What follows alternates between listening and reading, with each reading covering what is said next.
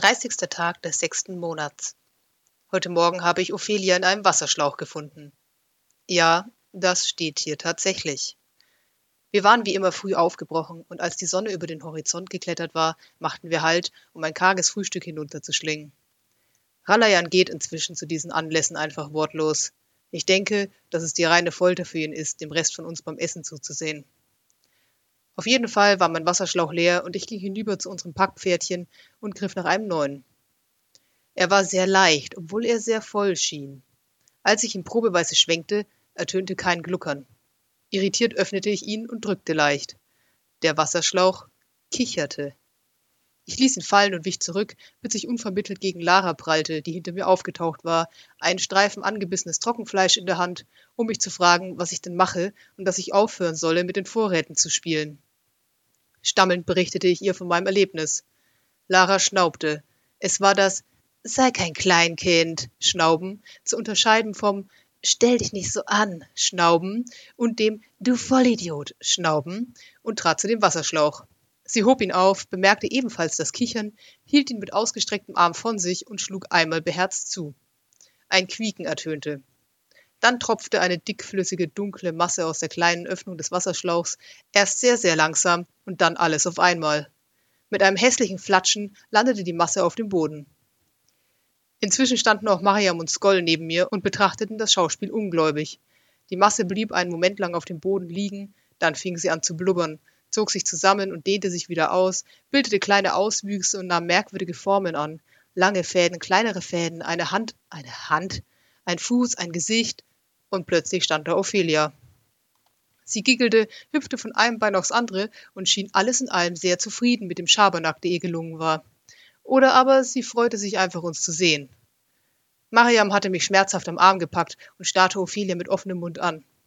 Natürlich, sie war nicht mit uns auf dem Schiff gewesen und hatte das kleine Wesen noch nie getroffen. Während Ophelia erst das Pferdchen streichelte, das sie bis hierher gebracht hatte, und dann Lara so lange aufgeregt umkreiste, bis sie ihr ein Stück Trockenfleisch abgab, und dann noch eins, und dann noch eins, erklärte ich Mariam, woher wir Ophelia kannten und dass es, vermutlich, keinen Grund zur Besorgnis gab.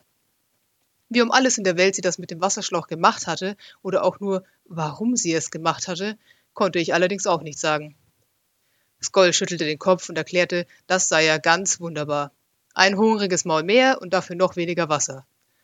Er verschränkte die Arme, betrachtete Ophelia, die gerade in ihrem fünften Streifen Fleisch nagte, mürrisch und verlangte zu wissen, ob irgendwem ein guter Grund einfiele, warum er das Ding nicht mit einem Tritt über die sieben Berge befördern solle. Ophelia kreischte und kletterte schnell wie ein Äffchen an mir hoch, vermutlich in der Annahme, dass niemand auf sie eintreten würde, während sie meinen Kopf umklammert hielt. Ich war mir da indes gar nicht so sicher, und daher war mir daran gelegen, sie wieder von dort zu entfernen, und auch weil ihre Nägel wirklich spitz und unangenehm waren. Ich griff nach oben und löste vorsichtig ihre Finger aus meinen Haaren, dann griff ich sie um die Taille und stellte sie auf dem Pferdchen ab, so dass unsere Gesichter annähernd auf einer Höhe waren.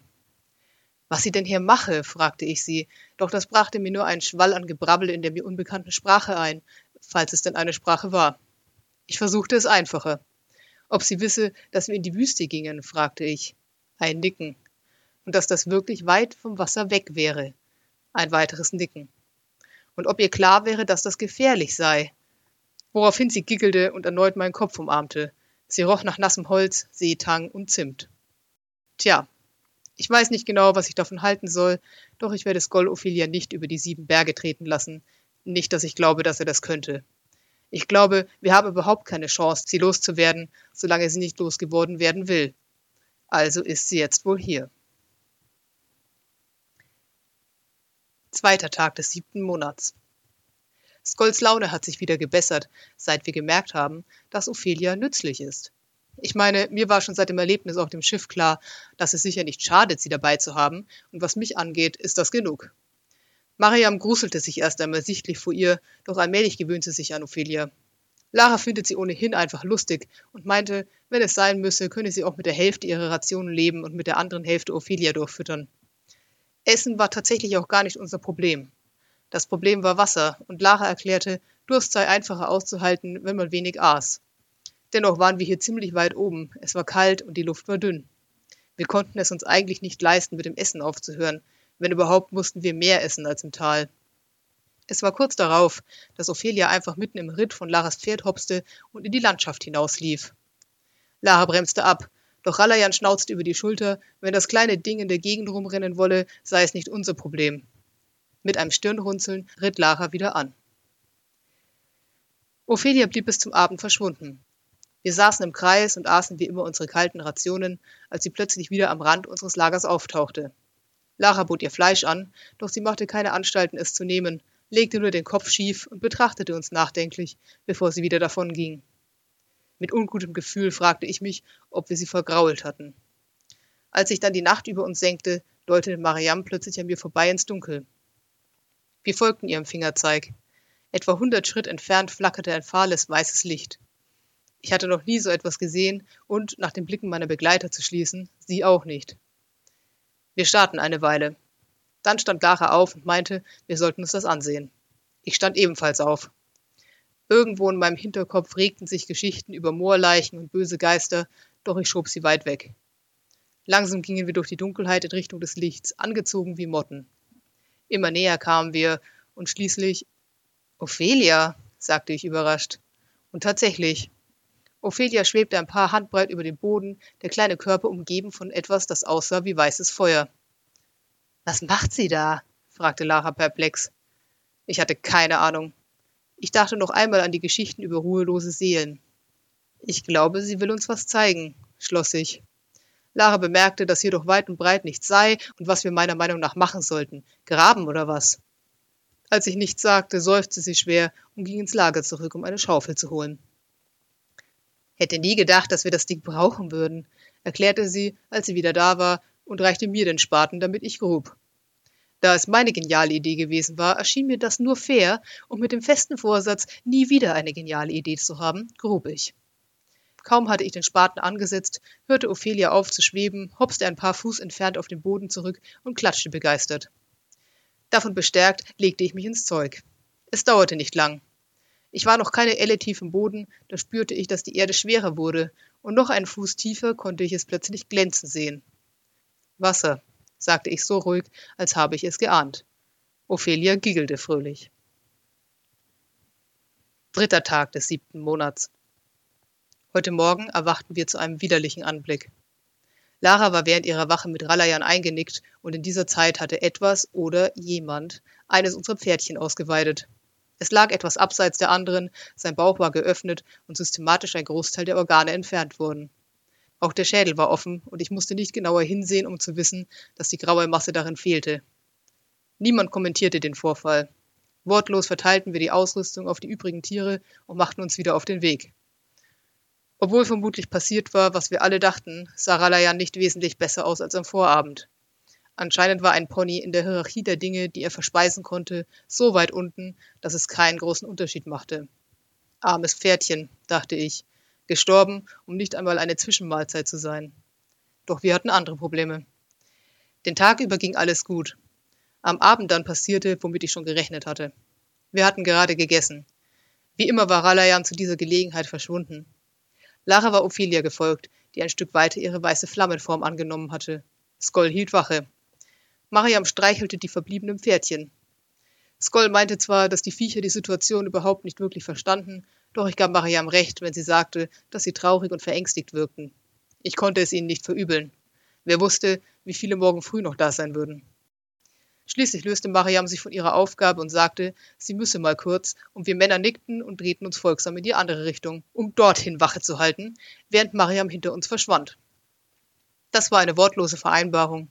Man hätte hier im flachen Land immer alles sehen können, doch es gehörte zum guten Ton, dass wir zumindest versuchten, uns ein wenig Privatsphäre zu erhalten. Nun ja, sagte Skoll schließlich, wenn wir ohnehin dabei wären, würde er auch mal kurz zur Seite gehen. Er ging. Ich blickte in die letzte verbleibende Richtung. Ralayan war noch nicht zurück. Plötzlich überlief es mich kalt. Ich drehte mich um. Von Mariam fehlte jede Spur. In der Ferne konnte ich Lara graben sehen, während Ophidia ihr zuguckte. Skoll war irgendwo hinter mir. Mariam war weg. Ralayan war weg. Der Bannkreis, dachte ich. Ralayan hatte seine Mittel und Wege, wenn er nicht gefunden werden wollte. Ich ging los, in die Richtung, in die Ralayan verschwunden war. Im Vorbeigehen griff ich nach meiner Laute. Ich wusste nicht, was ich vorhatte, doch ich war auf einmal sicher, dass ich es tun konnte. Ich kannte dieses Instrument besser als sonst irgendwer, mit Ausnahme meiner Großmutter. Wenn es mir nicht half, half es niemandem. Ich beschleunigte meine Schritte. Sehen, dachte ich verzweifelt. Ich muss sehen. Da fühlte ich es. Da war ein Vorhang direkt vor mir. Ich zog die Laute hervor und spielte. Es war nicht einmal eine Melodie, nur ein paar einfache laute Akkorde. Ich wollte niemanden beeindrucken, ich wollte nur den Vorhang zur Seite wehen. Ich fühlte, dass es klappte. Die Töne schlugen gegen den Vorhang und rissen ihn in der Mitte auf. Ich konnte sehen. Ralayan stand hinter Mariam. Ihr Blick ging seltsam glasig ins Nichts. Ich ließ die Laute fallen und rannte los. Es waren nur etwa ein Dutzend Meter. Ich bremste nicht ab. Stattdessen richtete ich die Schulter nach vorn und rammte den Seelenverzehrer mit voller Wucht. Zusammen stürzten wir zu Boden, kamen aber fast sofort wieder auf die Füße und brachten Abstand zwischen uns. Ich zog mein Schwert. Da standen wir, Mariam, ich und Ralayan. Die pupillenlosen Augen blickten mich wild an, und ich wusste, dass der einzige Grund, aus dem ich noch nicht tot war, der war, dass er nicht klar dachte. Mein plötzliches Auftauchen hatte ihn überrascht. Doch wie lange würde das halten? Meine Hände, die das Schwert umklammerten, zitterten. Ich wusste, dass ich nicht viel Zeit hatte, um eine Entscheidung zu treffen. In nur wenigen Augenblicken würde der Seelenverzehrer für mich entscheiden. Aber ihn verletzen oder sogar töten? Konnte ich das? Mariam, dachte ich. Sie war hinter mir auf die Knie gesunken und hielt sich den Kopf. Die Entscheidung ist zwischen ihm und Mariam. Oder, dachte ich weiter, zwischen ihm und Mariam und mir. Meine Beziehung zu Grimm hatte mir bislang Sicherheit erkauft, doch ich war nicht sicher, dass der Ralayan, der vor mir stand, noch so weit zu denken in der Lage war. Es gab ein Ziehen in meinem Hinterkopf. Einen Moment lang wusste ich nicht, was es war. Es fühlte sich seltsam an, als ob jemand sich schräg hinter mich gestellt hätte, direkt in meinen toten Winkel und mir nun die Hand auf die Schulter legte. Da begriff ich, dass es das Schwert war. Das Schwert wollte Ralayan töten. Alles, was ich tun musste, war, einen halben Schritt zurückzutreten. Das Schwert würde tun, was getan werden musste. Und dann? Dann musste ich mich mit den Folgen herumschlagen. Und er hatte mir damals im Wald das Leben gerettet, nicht wahr? Gab es keinen anderen Weg? Die Hand auf meiner Schulter wurde schwerer. Das war nicht gut. Ich musste mich auf den Seelenverzehrer konzentrieren. Das war nicht der Zeitpunkt, um mich mit dem Schwert zu streiten. In diesem Moment sprang Ralayan mich an. Ich schlug mit dem Schwert zu, aber wusste nicht, was ich tat, und es verkam zu einem unnützen Fuchteln in der Luft. Die Hände mit den langen Fingern packten meinen Arm und drehten ihn nach hinten. Ich schrie auf und ließ das Schwert los, damit er mir nicht den Arm brach. Tentakeln schlängelten sich um meinen Hals. Ich wehrte mich nach Kräften, doch zu meiner Überraschung und nicht geringen Bestürzung musste ich feststellen, dass Ralayan viel stärker war, als er aussah. Aus den Augenwinkeln wurde ich gewahr, wie Mariam zur Seite hechtete und das Schwert aufhob. In diesem Moment packten zwei haarige Hände Ralayan. Zwei andere packten mich. Dann zogen sie uns unsanft auseinander. Ich wehrte mich weiter und brauchte einen Moment, um zu realisieren, dass Lara mich hielt. Ich beruhigte mich. Ein paar Schritte entfernt rang Skoll mit Ralayan.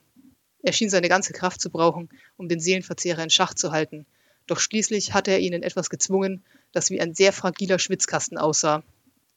Jetzt, presste Skoll hervor.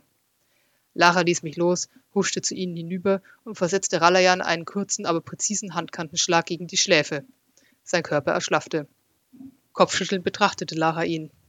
Er wird keine gute Laune haben, wenn er aufwacht. Während sie ein paar Seile holte und Ralayan damit einwickelte, trat Skoll zu mir.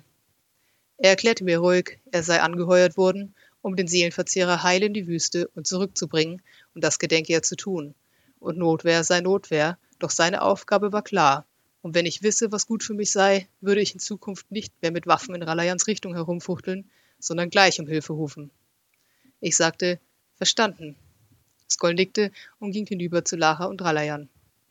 Zurück blieben ich, Mariam und das Schwert. Ich denke, ich werde es weiter benutzen, solange unsere Reise dauert. Aber ich werde viel vorsichtiger damit sein müssen.